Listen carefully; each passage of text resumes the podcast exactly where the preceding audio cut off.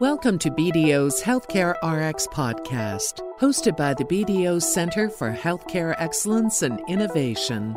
Learn more about the trends disrupting healthcare and how companies can adapt and evolve in an ever changing business landscape. Good morning, everybody. Um, I'm Stephen Schill. I'm a fellow uh, a colleague of Patrick's and um, a fellow leader at the BDO Center for Healthcare Excellence and Innovation. Um, I'll obviously echo Patrick's um, uh, words in welcoming and thanking you all for joining us today. And also want to thank uh, Karen for kicking off um, the morning on such a high note. Um, our first panel today uh, is finding the right dose of portfolio risk. We have uh, Bert Notini, uh, is managing director with uh, New Mountain Capital based in New York. She's a leading alternative investment manager. Uh, Bert has a wealth of experience in healthcare and the technology industries through his impressive career as an attorney and a senior executive. Bert has navigated turnarounds and sales to strategic buyers, and he also serves on numerous boards. Um, his current director roles include Western Dental, medical specialty distributors, Ciox Health, and Island Medical. And last but not least, to my extreme left, uh, Ira Coleman, who is the chairman and partner of McDermott Will Emery, uh, one of the largest global law firms. Uh, Ira focuses um, on major M&A and controversy matters, particularly within the health and private equity areas. Ira is a frequent author and speaker on private equity, um, health law, and leadership topics. So if you'll all just put your hands together and welcome our panelists. Thank you.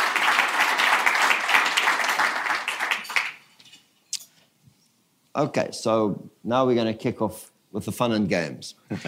um, Dr. DeSalvo um, just spoke about the social determinants of health um, that are transforming the, uh, the industry and, the, and, frankly, the delivery of care. To what extent are PE uh, managers looking uh, for portfolio companies that are really addressing the big picture, or the big picture concerns like aging population, new therapies for diseases, and um, um, let's say bending the curve? Bert, what are your thoughts? Yeah, I think that you know we're a we're a generalist firm. What from a Jessica, who are we at New Mountain Capital? We have a lot of capital under management, actively management, managing a little over 10 billion. And but you know we're a growth-oriented firm, and from our investors, we try to find places in the market where we can both drive you know returns and and do it by driving growth as opposed to classic buyout of leverage and what have you. So that brings you around pretty rapidly to, to health as a sector. We're probably about 30% today of our fund invested in healthcare and we have both, you know, providers, for example, dental services, outsourced emergency room services. Our, our biggest focus from around the growth point, and I think it goes to what Dr. DeSalvo said, is a thesis around really focusing on meeting the patient where the patient resides, and then and then really going in and enabling, you know, the workflows so that change can happen. What our, our fundamental perspective is that in order for this change to occur, interoperability alternative site um, delivery of service, uh, better quality, lower cost. It, it's not a rip and replace. It will not actually be sort of a, a, a Silicon Valley genius who figures this out. It's actually going into these very, very deeply rooted workflows and, and automating them, transforming them, bringing them together, and then sort of you know repositioning to point the way the models come together. So that's that's how we think about it. Um, so I think we do we do as we you know underwrite our investment, and we only get rewarded if we actually create a lot of value for our investors by creating a lot of value in the healthcare system as a, purely private player. And um, the way we see doing that is exactly by addressing these macro trends. You know, with a long-term view, we're not trying to do it today, tomorrow, the next day. We have a long hold period. We're not afraid to invest a lot of capital. We don't take on a lot of debt. So we really drive you know, serious growth over, over the long haul. But, but I think this is absolutely the fundamental thesis we invest behind. Thanks, Bert. Ira, what are you seeing your clients doing? Well, I, I, I sit in a, in a unique position on this panel because I don't have to uh, put my money on the line and I get to say, hey, that's a great idea, we'll paper it up. And then, you know, if it doesn't work out, we go, oh, sorry, we'll take it apart now and we'll do it all over again. so, You find uh, somebody to uh, sue. yeah, it's, it's uh, a great position to be in, right? So, uh, what we're seeing uh, uh, last year, we closed out the year as the, uh, the most active uh, healthcare law firm in the world uh, with 57 large transactions. So we, we, do in the in the healthcare private equity space alone. So so we, so we, we see it, and it's and it's uh, it's very interesting to see the changes in it. And I, I want to pick up on Bert's comment. We're, we're not seeing these transformational. Hey, let's go in and change everything. Uh, you know, rip it apart and build it up. It's it's the it's the incremental, and it's the best ideas sometimes don't win. It's the it's the ideas that can actually that can be actualized win. So yesterday we had a panel uh, uh, on digitalized health, and we had uh, some folks from Kaiser Permanente uh, Ventures there. And what did they say? She was talking about um, they before they make an investment, they'll have the nurses on the floor kind of walk through it and say, you know, is this something you guys will use? Why? Because they don't have any time. There's no extra time to figure something out, or even if it's the newest, coolest toy or whatever it is, and everybody agrees the end results are great. If you can't drive it through the system, it's not going to happen. So what we see is a lot of uh, the consumerization. Um, everybody's carrying around little supercomputers in their pocket, even at, at some of the lower ends of the socioeconomic spectrum, and that's changing a lot of things and then and then now with the belief that others outside the healthcare space can add a heck of a lot of value. So you know, do I think uh, uh, Amazon can can solve uh, uh, some of the uh, issues that uh, that, that uh, Karen was pointing out better than than the way a, healthcare system is traditionally doing it, like Atul Gawande's medical hotspotting, you know, go into the place in Camden, New Jersey and deliver the food and make sure the services are, are going. Yeah. You know, when you when you break it down and you say, you know, the way the US healthcare system works, you know, it, it, it's it's it's uh, you have these patients that have all kinds of issues, and what are we doing? We're having our sickest people go visit seven different doctors' offices. They don't remember when the appointments are. They don't. It's really set up to be convenient for the doctor and not for the patient. So you know, maybe sending somebody in with a backpack full of electronics and doing all the pre pre services for them, and then doing a, a FaceTime visit is much more effective.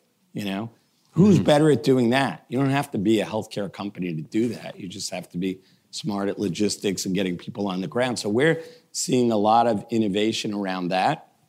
Problem is, it's a long way to go. So, what are we seeing our, our private equity clients do? It's a lot on the physician strategies, the roll ups. We're seeing a tremendous amount of uh, energy around what I would call physician practice management 2.0. Um, and I know we work with the wonderful folks at BDO on doing uh, uh, the, the work in, in, in doing a lot of these roll ups. And, and we think they are going to be different than the ones in the uh, late 90s and early 2000s that, that, that didn't work out. And we think that they're driven on the, the right things now rather than, you know, the, the kind of poof deals and you'll make a lot of money when the company goes public. This is much more of the, you know, the, the type of care that you need to give, the type of uh, uh, uh, interfacing with uh, with the patient in a, in a digital way and and the health systems in a digital way and being able to accept risk and doing that that that the uh, smaller physician groups just can't do without scale. Yep. Well, you must have been reading my mind, Ira, because that was um, that was going to be my next question. So, um, but um, maybe we put a slightly different a different spin on it. So, as you mentioned, there's obviously been a big push towards consumer centric strategies, uh, making the healthcare experience a much more convenient one for consumers. Um, and, um, and, and we mentioned earlier, and I think, Nadia, if we could put up that slide, um, the, um, the new, there, there we go, we got it.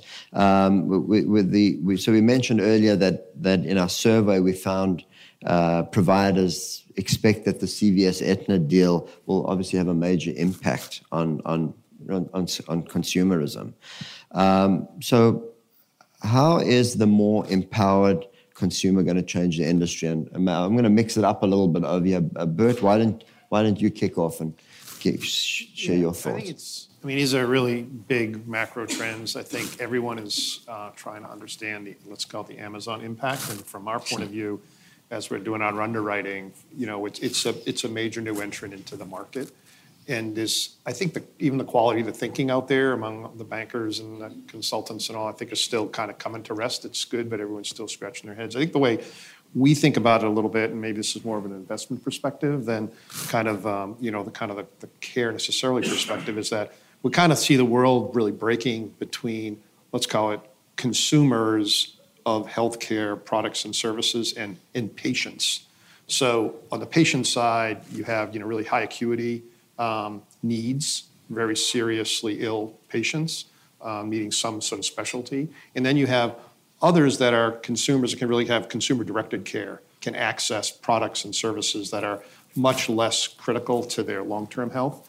So we, we look at that as a, as a fundamental divide. We think Amazon makes the point there. We also think that Amazon really reinforces the point of alternative site post acute outside the hospital setting for care because now you know that supply chain to get access to at least the products uh, is just going to be that much more robust. I think as they move into pharma, that will in- increase. So, and that's a whole different question of how it is or is not disruptive to the, the sort of the, pharmacy side. I think on the integration of CVS Aetna, this is a a very interesting first move among the, let's call it uh, transformation of the payors. So you can also think about what Optum's doing um, more generally in building services, having providers, et cetera. So it's a, it's these are very significant, very positive changes to the total landscape. Uh, you know, as we look at it, we continue to look at say both of these in the same way as are are we investing behind those fundamental businesses that will drive lower cost, better care, more more direct contact with the patient, where the patient resides, um, you know, over a long term to kind of be comfortable with our underwriting returns. Ira, yeah. is, the, is the consumer going to benefit? Is the healthcare consumer going to benefit? Oh, absolutely. And I think they're going to be continue to be more empowered. And and uh, I'll I'll uh, I'll uh, go further. I think than than even Bert did on what Amazon could do because I don't think it's just the product side. I do think it's the service side as well. Um, you know, I was moved into an apartment in New York and we had to get some TVs hung on a wall, right? Because that's what you do now. You don't put them in big armoires anymore, right? So, so we we I went on Amazon, got Amazon Home Services to come for 150 bucks. They put them up, buried the wires in there. Uh, would I would I do a uh, a house call with a Columbia Presbyterian Hospital doctor that was uh, uh, uh, set up by Amazon? Absolutely, absolutely. Um, you know, would, would, everybody do that? I don't know, but but uh, um, I think the the breakdown, the, the the the better way to deliver services they have, and it's not just product. So you know, I wouldn't put it. It's got to come in a box. It's got to be delivered by a drone. I think people who you talk to who work on the Amazon services side enjoy it. They they like the freedom. They like using technology to set their schedule the way they want. I think there's an incredible medical workforce that uh, doesn't want to conform to the uh, standard business hours that can uh, be of service. I think people will do that. I think um, um, it's it's we have technology out there with the with the MDLIVEs of the world and the Teladocs, and it's part of the health plans now. Um, um, the benefits are out there, but the problem is, uh, you know, uh, uh, 90% of the companies that have them, only 10% is the population availing themselves mm-hmm. to that. Thank you. So, the other thing, the other thing that's obviously evident in the healthcare industry is the level of uncertainty. There's still a significant amount of it. And whether it be uncertainty as to ultimately how the Affordable Care Act is going to shake out, um, or other issues, reimbursement, and now even income tax reform. Um, in your opinion, um, how is this level of uncertainty going to impact valuations and deal flow? How about you, you Bert? I think the things that break it down that are, you know, one, the, the, greatest risk is where you're taking on reimbursement risk. That's where you have the prescient policymakers potentially weighing in the most, and things can change there, and so you have to be super careful. And I can say almost every time we have a business that's got reimbursement to it, we have great, ex- interesting experiences. Uh, we kind of usually underwrite them in a way that we know what we're doing, so it works out fine. But it's always a little bit of a rocky ride. I think the other two areas, though, that we think a lot about are uh, at risk. Um, more and more, you know, this, this uh, model will be an, an, an at risk model. So, getting behind all the businesses that enable providers to be at risk uh, is going to be part of the future. So, we like to think of that, that gets you to data, that brings you to systems, that brings you to lowering costs, it brings you to specialization. And then the other thing, longer term, is you know what what the what the American version of single single payer ultimately looks like. You know, we will be through this administration in a heartbeat, and who knows what comes next? It may be the same, it may be different. And even if it's the same, it may be different. You have a couple of mm-hmm. states out here, one big one that I think we're actually sitting in right now that would say single payer is where we ought to go. But but that's the beginning of the discussion. What does single payer look like? Is it is it really a big ver- is it really a big version of Medicare Advantage? Is that the way it really works? How does that play out? So we're thinking we're thinking all the time about those trends as well and trying to just be fundamental to what enables any of those outcomes. And I think, I think then we can feel kind of good about uh, creating real value. What role does cross-border transactions play in your or your clients' diversification strategies? This is a multi a multi-level question. Um, that's the first part of it. And um, second of all, um, are any of you investing there or any of your clients investing there? And if not, what other regions are your, um, are your clients looking for or yourselves looking for investment opportunities in? So um, maybe Ira, maybe you could you could kick off there. Sure. So, so uh, our Shanghai office brought 140 people to this conference, um, just on uh, healthcare services investment, uh, both inbound and, and outbound. It's been pretty amazing. You know, we thought we'd have 10. Um, we had to redo the room size twice. Uh, what are they talking about is kind of what I would call, you know, uh, uh, kind of scratching the surface of what we're doing here, but really fundamentally building the healthcare services business in certain areas in China and and uh, it's amazing. The uh, managing partner of my China office, uh, one of the highest paid lawyers in Shanghai. I know this because we did data reports on it, right?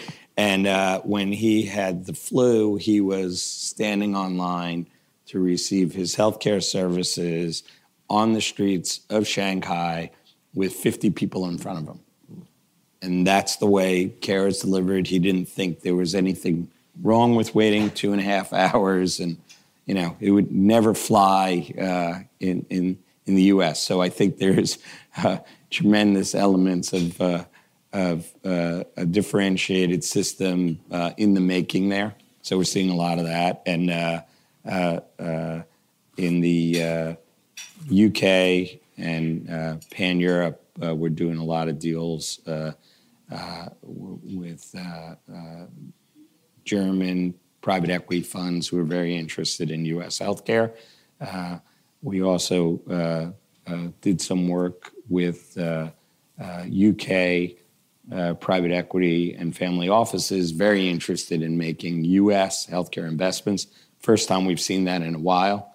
Um, Bert's firm actually was a, a possible co-investor on a, a, deal that we uh, bid on for uh, uh, a national uh, urgent care platform, which uh, the UK likes that model. At least these investors did likes that model. It's it's very familiar to them, and and they think it's got a lot of legs, so they want to move and bring it to the U.S. and and Canada and Mexico. Bert?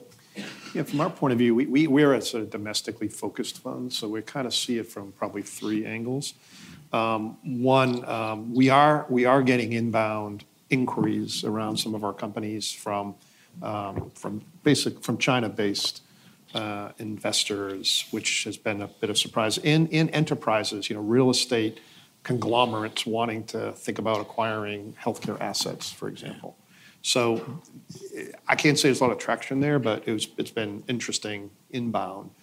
Uh, secondly, where we really see the leverage still, and this is maybe just more of an old school model, but, but new to healthcare, we're seeing the, cost uh, arbitrage becoming uh, an important part of the delivery model. That we're seeing as a driver of, of, of, cost curve, you know, kind of bending down. And then I'd say the, the third where we see it is we, we have three different distribution businesses around healthcare. One that's uh, sort of an alternative site, uh, pure play, to, to really the home that's leveraging uh, uh, device-enabled therapies in the home, which is a large U.S. player.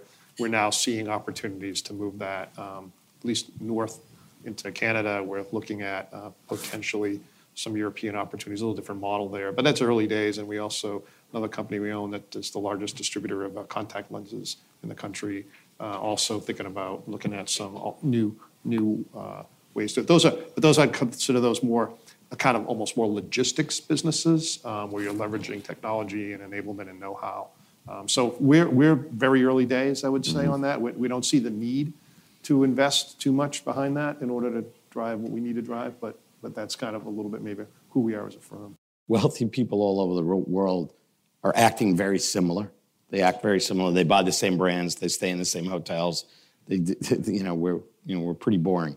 Um, so so when they're going to look at healthcare on a global basis, when you have a brand like a Johns Hopkins or a, a, a Mayo Clinic or the like, they'll gravitate towards that if you brand it the right way, and we're seeing that. Thank you, gentlemen, for this fantastic discussion. You've given us, you've given us great insight um, to how you guys view the sector um, and how you're responding to and capitalizing on um, innovation. And of course, the right dose of risk, uh, which was the original intention of the, uh, of the um, uh, uh, uh event.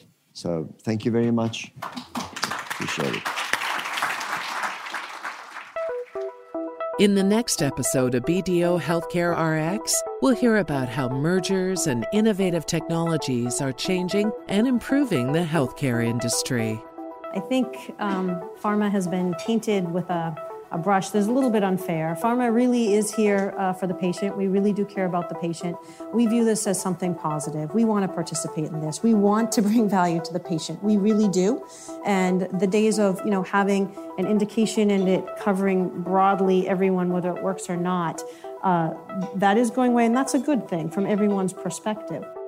Thank you for joining us for this episode of BDO's Healthcare RX podcast. If you enjoyed the show, we hope you'll visit iTunes to subscribe, rate, and leave a review. You can also subscribe to the BDO Knows Healthcare blog by visiting bdo.com slash blogs slash healthcare.